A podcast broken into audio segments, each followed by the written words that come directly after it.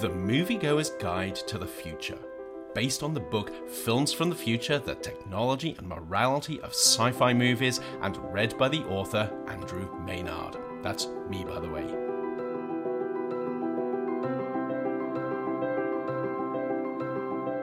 Chapter 5 Limitless.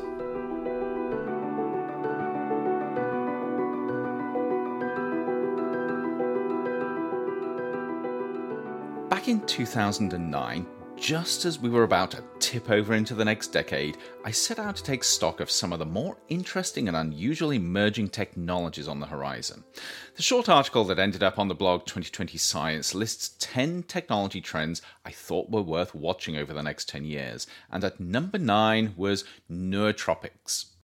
Even then, these so called smart drugs were being used quite widely by people wanting to give their brains a boost. And from my research, it seemed like this was a technology that was only going to get bigger. I had no idea just how big, though. Nearly 10 years later, Googling cognitive enhancers returns a flood of companies selling smart drugs, people giving advice on brain improving substances, cognitive enhancer dosing regimes using a plethora of ingredients, how to guides on hacking your brain, and a regular stream of news articles on the latest substance enhanced mind hacks. Back in 2009, it was off label uses of substances like modafinil, Adderall, and Ritalin that were all the rage. These days, it's a whole pharmacopoeia of substances and stacks or formulations designed to give you a legal or at least a not too illegal edge. Underpinning this trend, there's an almost unquestioned assumption that having a better memory and being able to think faster and more clearly are important if you want to be successful. Things are less clear, though, when it comes to the potential trade offs that these substances come with.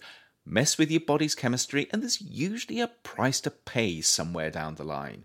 But things are more complex when it comes to social trade offs. What do we gain and lose as a society if a growing number of people start to chemically enhance themselves?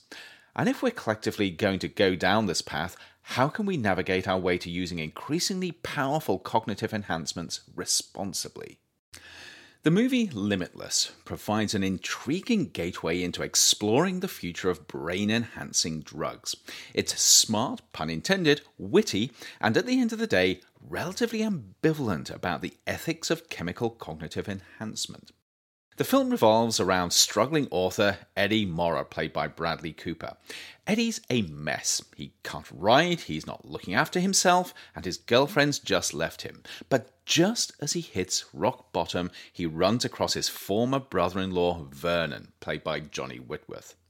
Vernon offers Eddie a new experimental drug, NZT 48, which he claims is in human trials and is FDA approved, although he doesn't say for what.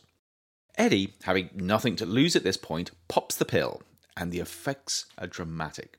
Within a matter of seconds, he finds himself thinking faster and more clearly. His memory recall improves dramatically. He can not only absorb more information faster, he can also make better use of what he knows than ever before.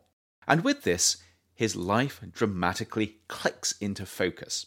On NZT, No Hoper Eddie becomes suave, smart, organised and interesting, enhanced Eddie.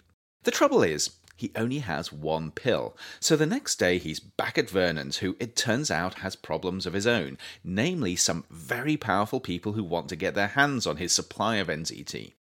Keeping the dramatic tension moving along at a pill popping pace, Vernon is murdered, Eddie finds and removes his stash of NZT, he starts taking the pills at an increasing rate, and boom, he's transformed from a failing writer into someone with limitless potential. But there's a problem. A few of them, as it turns out. After the sheer exuberance of being so together wears off, Enhanced Eddie hatches a super smart plan to make a buckload of cash through day trading, cashing in on his chemically enhanced intelligence. Using his enhanced memory and his newfound ability to rapidly make sense of stock market patterns and fluctuations, he works out how he can trounce more seasoned traders and make a fortune. But this isn't simply because he wants to be wealthy. With his supercharged brain, Eddie begins to see a way forward to achieving his dreams of being successful. And here he realizes that money, and lots of it, is the lever he needs to achieve his success.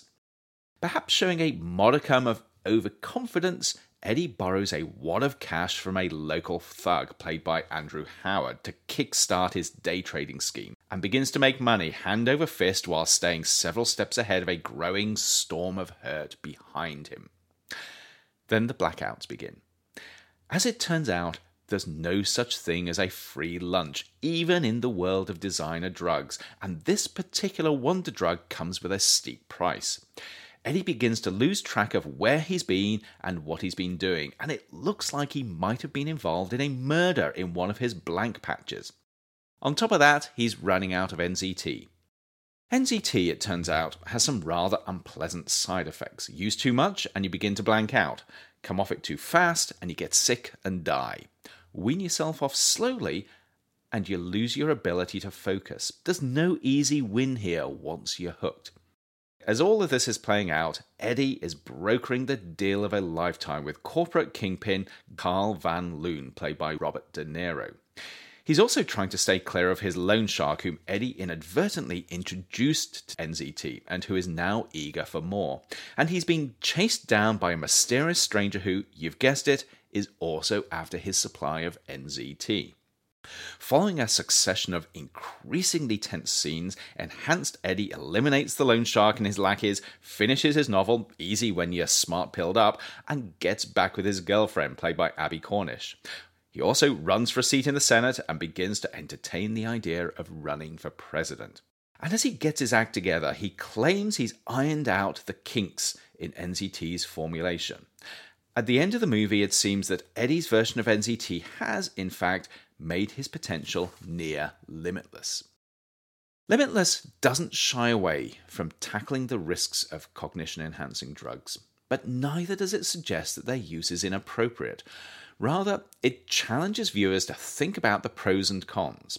Under the surface, though, there are more subtle narratives around the value of intelligence and the meaning of success, as well as a surprisingly sophisticated exploration of the ethics of cognitive enhancement.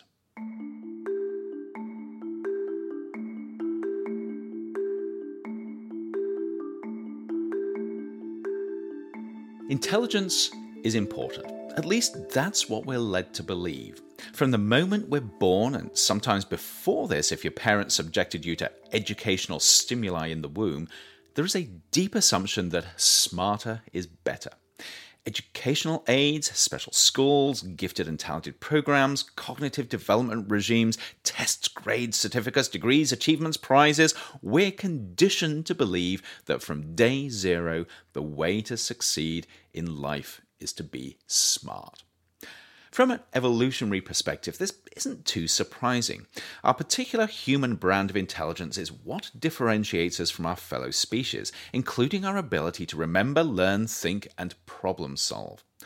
It's what led to Homo sapiens forming powerful social groups, learning to farm plants and animals, harnessing water, coal, and electricity, developing synthetic chemicals, creating cyberspace, exploring real space, growing enough food to feed a hungry and expanding world, and plenty more besides. Our history seems to suggest that the secret of our success is indeed our smarts. So it's perhaps natural to think that the pathway to more success is even more intelligence, wherever and however we can find it. And when our evolutionary smarts run out of steam, or we feel we are genetically or socially shortchanged, artificially enhanced intelligence begins to look pretty attractive. Of course, we enhance our intelligence through artificial means all the time. It's part of the reason why we're so phenomenally successful as a species. As soon as I Googled cognitive enhancers while researching this chapter, I tapped into an artificial aid to supplement my less than adequate memory and intellect. Our technology already makes us smarter than our biological brains and bodies allow, and this has been integral to how we've survived and grown as a species. We've evolved the ability to develop tools and use technologies that vastly amplify our body's innate capabilities. You just need to think about the complex technologies we weave through our lives every day to realize how stupendously powerful is this ability to not only imagine vastly different futures, but to use our intellect to create them. So, why not use this intellect to enhance the very source of our intelligence, the human brain? If we can do everything we've achieved so far as a species through using three pounds per person of unenhanced grey matter, imagine what would be possible with an artificially supercharged set of neurons. This is such a no brainer that brain hacking is now big business. We've been sold the message through intensive marketing that being smarter than others will give us an advantage, and that we can get smarter through everything from playing brain games to doing brain exercises, and, of course, consuming cognition enhancing drugs. Peak Performance is a San Francisco based meetup organized by the entrepreneur George Burke. This eclectic group of individuals gets together regularly to explore ways of improving their body's performance, including, but certainly not limited to, the use of smart drugs. What makes Burke especially interesting is his advocacy for taking cognitive enhancers to keep ahead of the game. In a June 2017 article in the Washington Post, Burke acknowledges it's not like every tech worker in Silicon Valley is taking nootropics to get ahead. It's the few who are getting ahead who are using supplements to do that. Burke takes a daily cocktail of vitamins, minerals, research pharmaceuticals, and a touch of the psychedelic drug LSD. He claims it gets his brain operating at a level that improves his memory, attention, creativity, and motivation. Who wouldn't want this? Somewhat ironically, as I'm writing this, I'm fighting against brain fog brought on by burning the candle at both ends while fighting off some insidious virus. As a result, there's a fog addled part of my brain that can see the attraction of an intelligence enhancing pill. Why not order a cocktail or two of these smart meds, maybe with a sprinkle of LSD to clear away the cobwebs? Why not be the writer genius I could be at the pop of a pill rather than the hack I suspect I am? Why not use a chemical aid to access those elusive memories and ideas that are teasing me from behind the wisps of dullness? What's to stop me trouncing the competition as brain enhanced, brain hacked Andrew? Surely Amazon Prime can deliver the appropriate cocktail before I've struggled my way through the next paragraph. But what would the downsides be?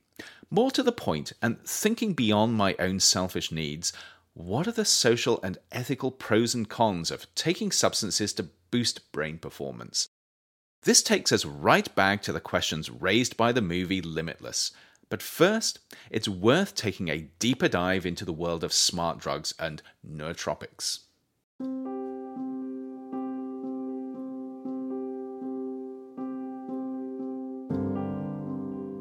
In 2004, the academic and medical doctor Anjan Chatterjee wrote a review of what he termed cosmetic neurology. He was far from the first person to write about the emergence and ethics of cognitive enhancers, but the piece caught my attention because of its unusual title.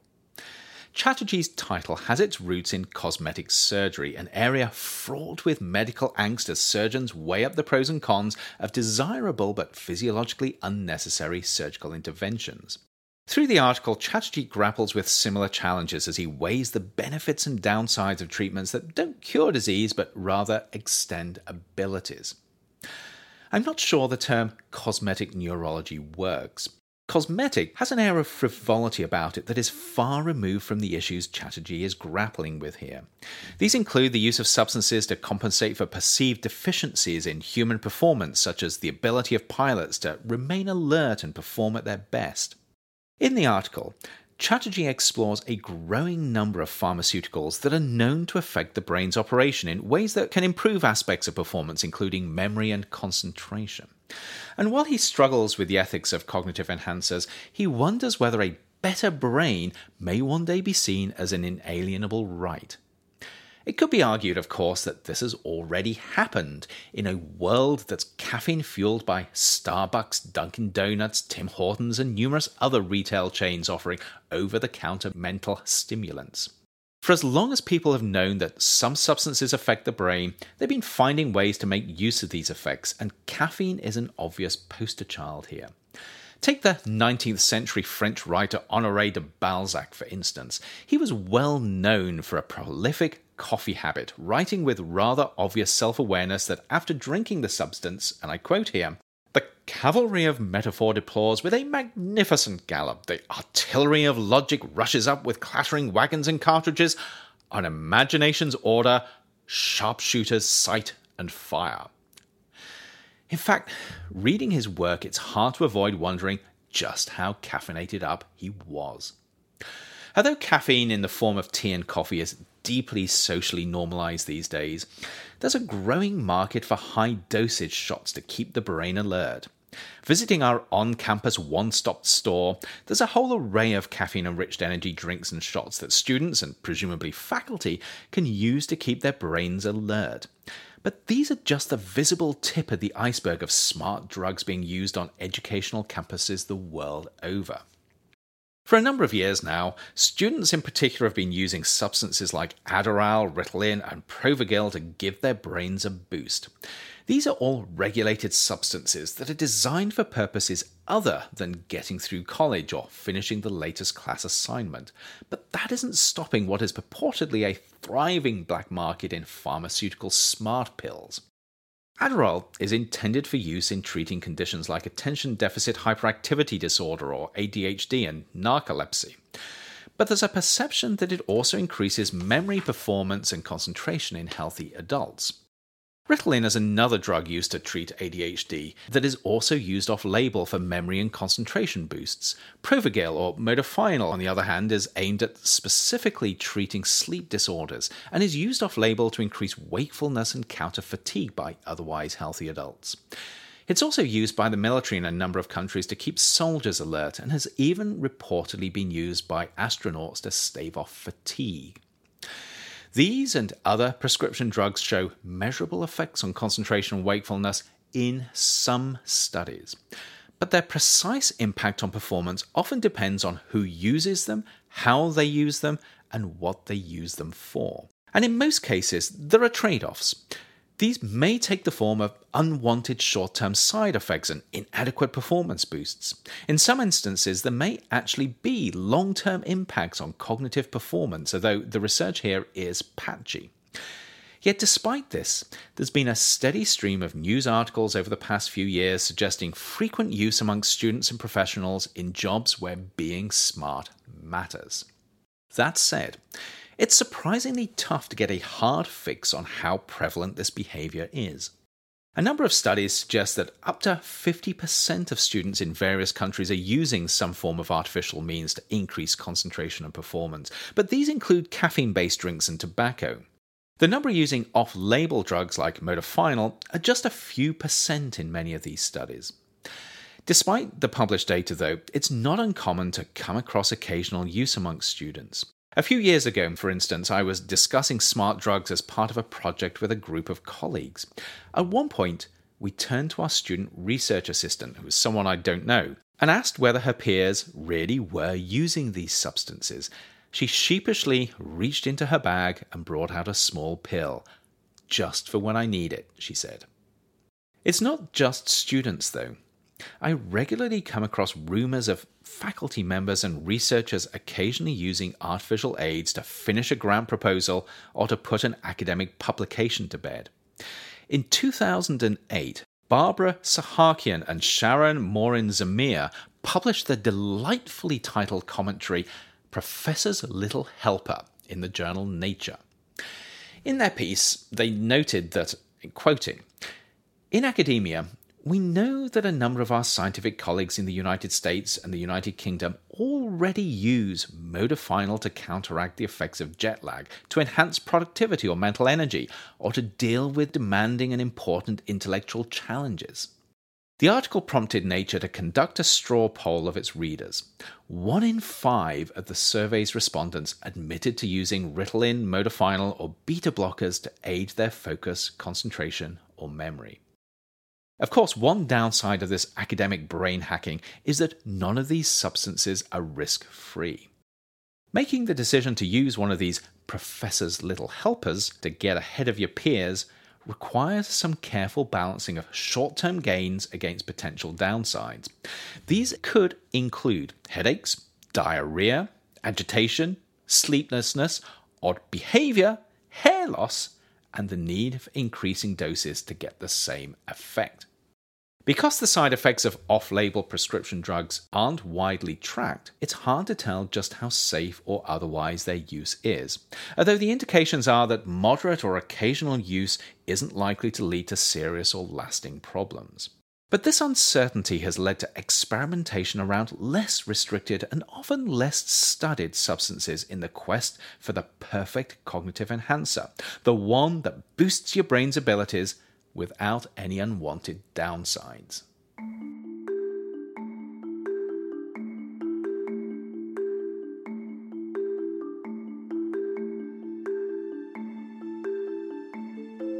In 1973, the Romanian researcher and medical doctor Cornelius Giurgea published an article on a new drug called piracetam. What was unusual about piracetam was its seeming inertness compared to other pharmaceutical drugs. According to Giurgea, even at high doses, it showed, and I quote, no sedation, no tranquilization, no stimulation, no interference with synaptic transmitters, no acute or long term toxicity, no cortical or subcortical EEG changes, no interference with limbic after discharges, reticular sensory or direct arousal threshold, and no changes of the cardiovascular, respiratory, gastrointestinal systems. In other words, it did pretty much nothing, except that based on Giurgea's research, it protected against severe brain hypoxia or oxygen deprivation, and it enhanced memory and learning.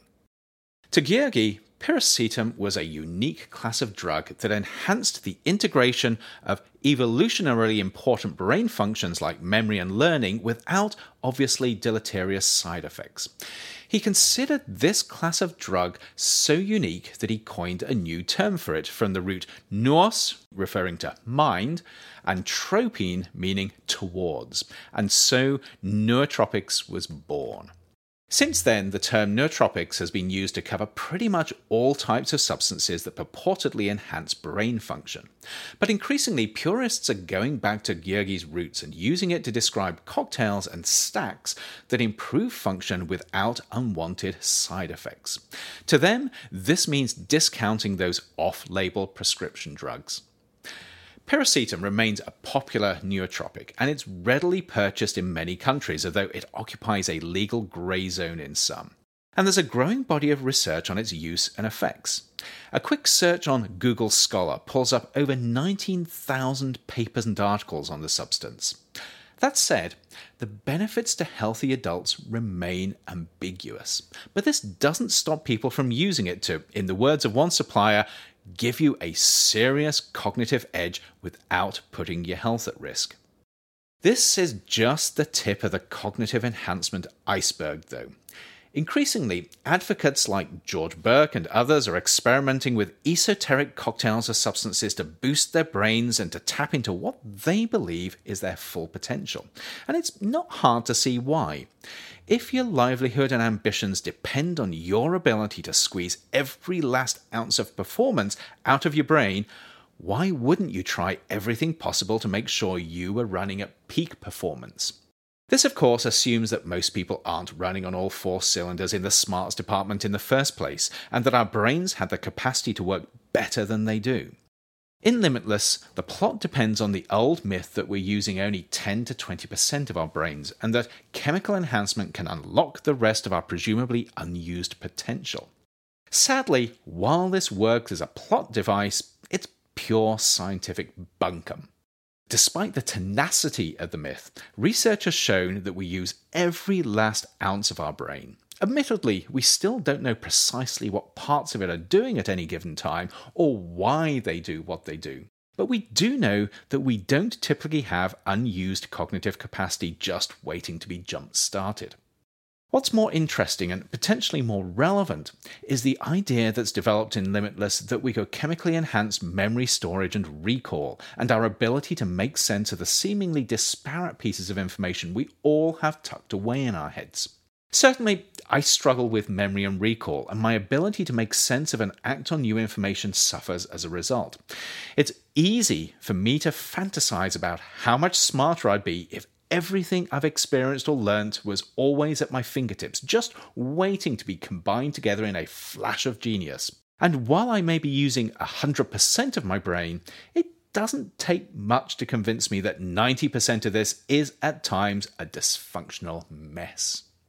To someone who depends on their brain for their living, I must confess that the idea of clearing the fog and making things work better is attractive. Surely, with better recall and data processing, I'd be better at what I do, and maybe I would.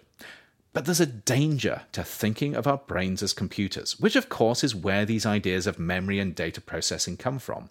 It's tempting to conflate what's important in our heads with what we think is important on our computers, including more memory, faster recall, and more efficient data processing.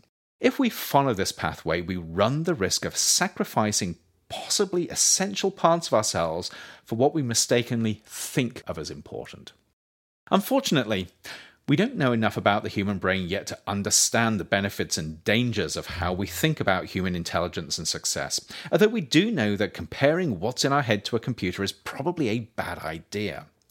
More than this, though, we also have a tendency to conflate achievements that we associate with intelligence with success. But what if we're using the wrong measures of success here? What if our urge to make more money, to publish more papers, or to be famous leads us to ultimately risking what makes us who we are? And does this even matter? To many people, I suspect it doesn't, and this leads us into the ethics of smart drugs, regardless of whether they can or cannot increase our intelligence.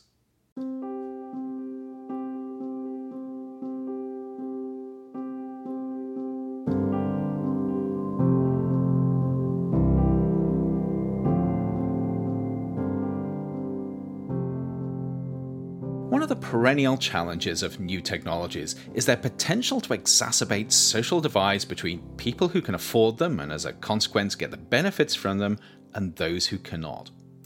Over time, technologies tend to trickle down through society, which is how so many people are able to afford cars these days or own a cell phone. Yet it's too easy to assume that technology trickle down is a given, and to ignore some of the more egregious ways in which innovations can line the pockets of the rich at the expense of the poor, a theme we'll come back to with the movie Elysium in Chapter 6. The relationship here between technology innovation and social disparity is complex, especially when enterprising entrepreneurs work out how to open new markets by slashing the cost of access to new tech. Yet it's hard to avoid the reality that some technologies make it easier for the wealthy to succeed in life, and as a result put poorer people at a disadvantage. And perhaps nowhere is this more apparent than when wealthy individuals have access to technologies that address their deficiencies or enhance their capabilities, in the process creating a positive feedback loop that further divides the rich and the poor. Limitless's Eddie provides an interesting case here. When we first meet him, he's a failure. Compared to those around him, his soon to be ex girlfriend in particular, he's not performing particularly well. In fact, it's fair to say that he has an ability and a lifestyle deficit. We're left in no doubt that Eddie's lack of ability puts him at a disadvantage compared to others. And while we don't know whether this is due to his personal choices or the cards he was dealt with, let's assume for the sake of argument that this deficit is not his fault. If this is the case, does he have the right to do something about it? If Eddie's lack of success was due to a clearly diagnosed disease or disability, I suspect that the consensus will be yes. As a society, we've developed a pretty strong foundation of medical ethics around doing no harm, doing good, not being coerced into decisions, and spreading the burdens and benefits of treatments across all members of society. As long as a course of action didn't lead to unacceptable harm, it would be easy to argue that Eddie should have access to treatments that would address what he's lacking. Following this argument, if NZT simply brought Eddie up to par with those around him, its use would probably be seen as okay by most people. But let's make this a little bit more complicated. What if NZT did indeed enable Eddie to be an ordinary, functional member of the human race, but he could only get it illicitly? Would we still be alright with this? It wouldn't surprise me if, in this case, a substantial part of the collective response was why not legalize it? Or at the very least, ensure that anyone who wants to take advantage of the drug could get hold of it reasonably easily without facing the risk of imprisonment. Imagine next a low potency version of NZT that was legal and was marketed as a dietary supplement. I suspect that most people would think that this was all right, in part because there would be a choice of whether to take it or not. And if the substance addressed a minor deficit or displayed marginal benefits, there would be little pressure to use it. As a result, its use would probably slip quite comfortably into our sense of ethically appropriate behavior. So far, so good. In this mildly enhanced Eddie hypothetical, there don't seem to be glaring ethical issues. But what if we now go back to the NZT that's portrayed in the movie, a cognitive enhancer that provides the user with immediate benefits over those around them? This moves us from thinking of the substance as a way of correcting a deficit to one that confers a substantial advantage. And this is where medical ethics begin to run out of steam, but they still have some relevance, especially the medical ethic of justice. Imagine that in the movie, NZT was as widely and readily available as a genetic over the counter drug like Tylenol. Would this be okay? There are obviously questions here around how appropriate it would be for everyone to be dependent on a mind enhancing substance. But just on the basis of social justice, this scenario feels not so bad. Apart from the poorest of the poor, most people will be able to afford to pop a pill to increase their smarts if they wanted to. Because of this, the benefits and the risks of NZT would most likely end up being shared across society. This isn't too different from where we find ourselves with caffeine, apart from the obvious difference that a shot of espresso doesn't quite have the ability to transform a struggling writer into a genius, and believe me, I know. Caffeine is a socially normalized drug that has mild benefits in terms of wakefulness and concentration. It's also a substance that people feel they can opt out of using without feeling that this leaves them at a social or competitive disadvantage. Whether something as powerful as NZT could be socialized in the same way is far from certain. It would depend a lot on the perceived and real benefits and risks. But that said, it is possible to imagine a pathway forward here for a cognition enhancing substance to become socialized if it was affordable and widely available. How much would this change, though, if NZT was an expensive proprietary drug Still legal and still accessible, but in this case only available through exclusive clinics and affordable to the super rich. This is a more plausible scenario, as any company making it would have to recoup their development costs. And as we know from current drug development, this can easily run into the billions of dollars. This scenario takes us into uneasy ethical territory, and again, it's the ethic of justice that comes into play. This is a scenario where the benefits and the burdens of NZT would not be equitably shared across society. Rather, the rich would end up having access to a technology that gave them a vast advantage over the poor, or even the middle class. Using the technology, they would be able to make even more money, wield even more power, create even more exclusive technologies, and further distance themselves from the rest of society. This, of course, is the scenario that plays out in Limitless, but without the social commentary. The power players here are those who are on NZT or have benefited from it. These are the people who end up holding the reins of economic and political power, all because they have exclusive access to a mind enhancing substance.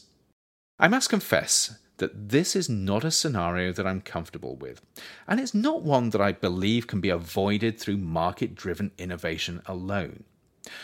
Without appropriate checks and balances in place, the free market simply provides a mechanism that prioritizes overall wealth creation over just and equitable wealth creation. Put simply, free market economies can thrive on social inequity and injustice as long as people are willing to buy and sell goods while asking few questions. And you can bet your bottom dollar that there would be a market for a smart drug that massively increased a wealthy individual's chances of success. What is needed in a scenario like this is a system of checks and balances that helps steer market forces towards social good. Here, approaching how we ensure the benefits of new technologies while avoiding unpleasant downsides is not about stymieing technologies that threaten us, far from it. But it does involve deciding what's important and having the foresight and commitment to ensuring that technology innovation supports what we believe is good and worthy and avoids what we believe is not. In the language of medical ethics, we probably want to work on innovation pathways that demonstrate the idea of doing no harm, that enable us to do good, that support autonomy, and that are just. To start with, though, we need to work out what we believe is important to us as a society. And that includes grappling with how we think about intelligence.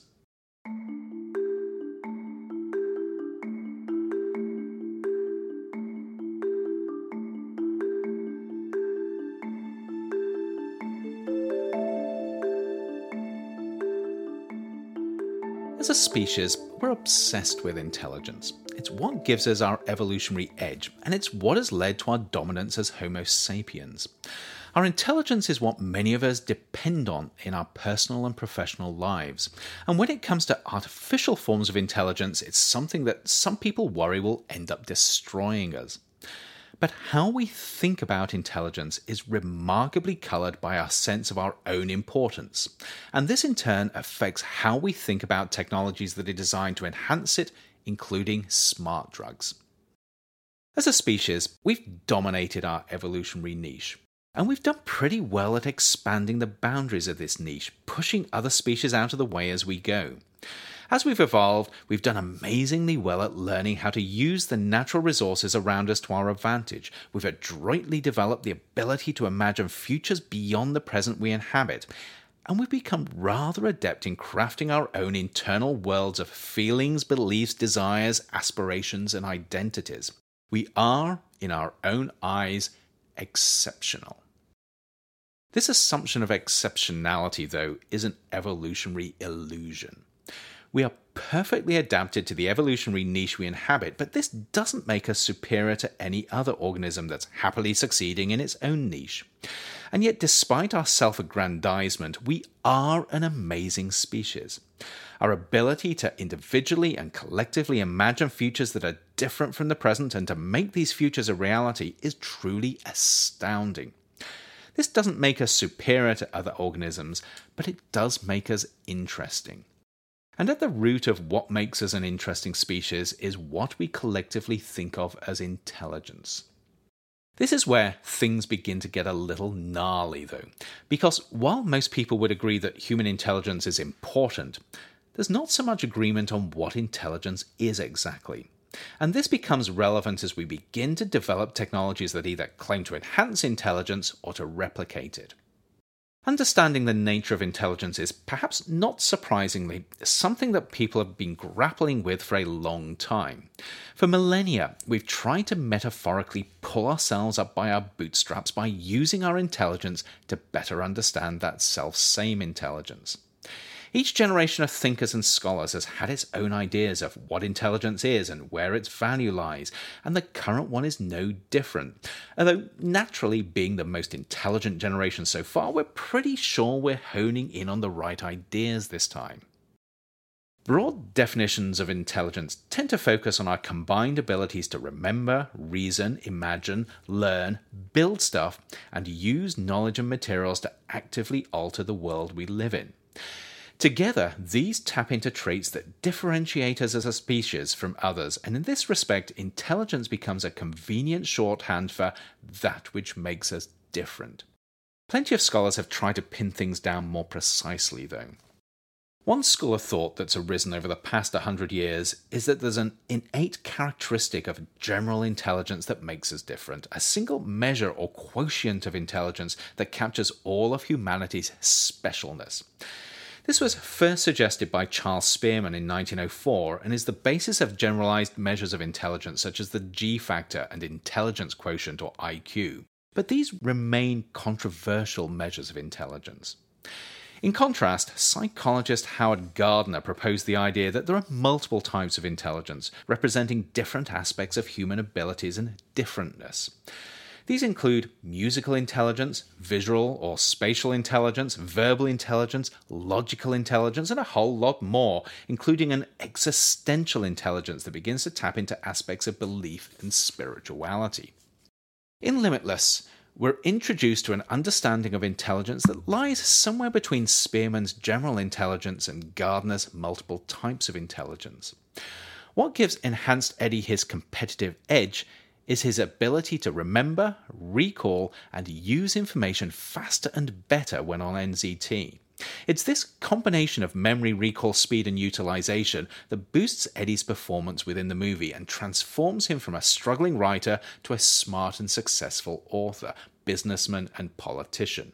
And we're led to believe that this performance boost is synonymous with an intelligence boost. Yet this is a restrictively narrow view of intelligence, and one that leads to a rather monochromatic perspective of success, especially when it comes to technological innovation. It suggests that the most relevant aspects of intelligence are memory, speed of thought, and reasoning ability, and that what establishes their importance is the degree to which they help us win. In Limitless, Eddie is transformed from a loser to a winner by NZT. In the Silicon Valley nootropic culture, taking the right stacks is seen as the route to winning as an entrepreneur and in business.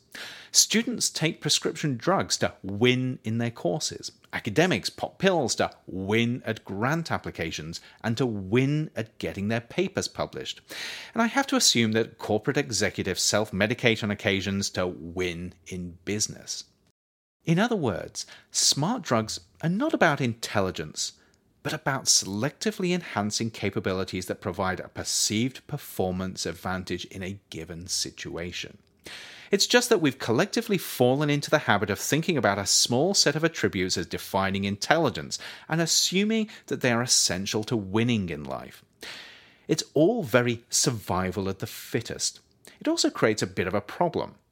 As soon as we make the mental leap of assuming better memory and enhanced reasoning make us more likely to win at what we do, we become the victims of a cognitive delusion. And this has a profound impact on how we think about the development and use of smart drugs. If, as it's assumed in Limitless, a single pill can increase someone's chances of winning at whatever they're doing, we have to grapple with who gets access to this wonder pill and what our collective norms and rules are for responsible use. This becomes challenging if the idea of someone else having a general advantage over you because of the meds they're on becomes a serious threat to your ability to succeed or being seen as worthy. But if this pill only enhances someone's chances of winning under specific circumstances, the threat it poses takes on a very different feel. If you believe that there are multiple ways of understanding and thinking about intelligence and that there are multiple combinations of skills needed for success, then taking the wrong smart pill for the wrong purpose could be disastrous. It'd be like taking a tab of LSD to help wrap up a grant proposal, probably entertaining for the reviewers, but not in the way you intended.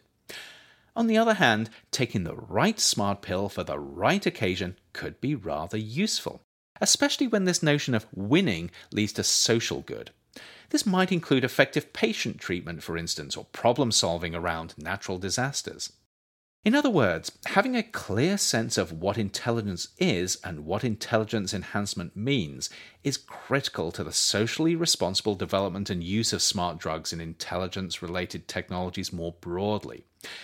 If you believe that better memory and reason are the most important factors in winning or in determining someone's worth, then drugs that substantially enhance them become something to be carefully managed within society. This way of thinking leads to smart drugs being framed as a potentially divisive technology that threatens to further prise open the divide between those who have access to the technology and those who do not. If we accept, on the other hand, that personal worth is not dependent on these two factors, but instead a complex combination of ways you enhance the lives of others, and that winning is about more than fame, fortune, and being clever, then smart drugs potentially become an asset and one to be nurtured. In setting out to navigate this ethical landscape, so much depends on how we think of intelligence and this notion of winning. Sadly, we live in a society that values a rather narrow definition of intelligence, which, intentionally or not, leaves the impression that personal worth is linked to how smart you are. This is seen in our education system and the pressure that parents feel to do everything possible to increase their child's IQ. It's also seen in how we reward people and who we assign value to within society. Yet there's little evidence that intelligence, when defined in this rather narrow way, leads to attributes like empathy, humility, kindness, and civility, all of which are profoundly important within a healthy society. On the contrary, intelligence as portrayed in Limitless and as is often perceived in real life has no inherent moral compass. Being smart doesn't make you good. That said, I can imagine a future where smart drugs are a powerful technology for benefiting lives as part of a suite of technologies that we use to build a better future. But to get there, we're first going to have to recalibrate how we think about intelligence and how it relates to what is socially useful and beneficial. Such a recalibration is important for technologies that alter and enhance how our minds work. But it's also critically important to how we think about and develop artificial intelligences or hybrid human machine intelligences because if we start off with a warped perspective of intelligence and success, you can guarantee that the intelligence enhancing technologies we develop and the pathways we develop them along will be equally warped. There's a twist to this tale, though. While NZT may not make Eddie better than his peers, it certainly gives him what it takes to succeed in the life that he's chosen. Whether you consider the drug to be intelligence enhancing or performance enhancing, Eddie gets ahead because he has access to it. And while the fictional pharmacology of NZT helps explain what he achieved once he started using it, there's a subtle but nevertheless important subplot to Limitless, which is that in order to succeed, you need to be privileged enough to have access to the smart drug in the first place. This in turn takes us to the challenge of what happens when only a privileged few have access to a powerful technology, and to our next movie, Elysium.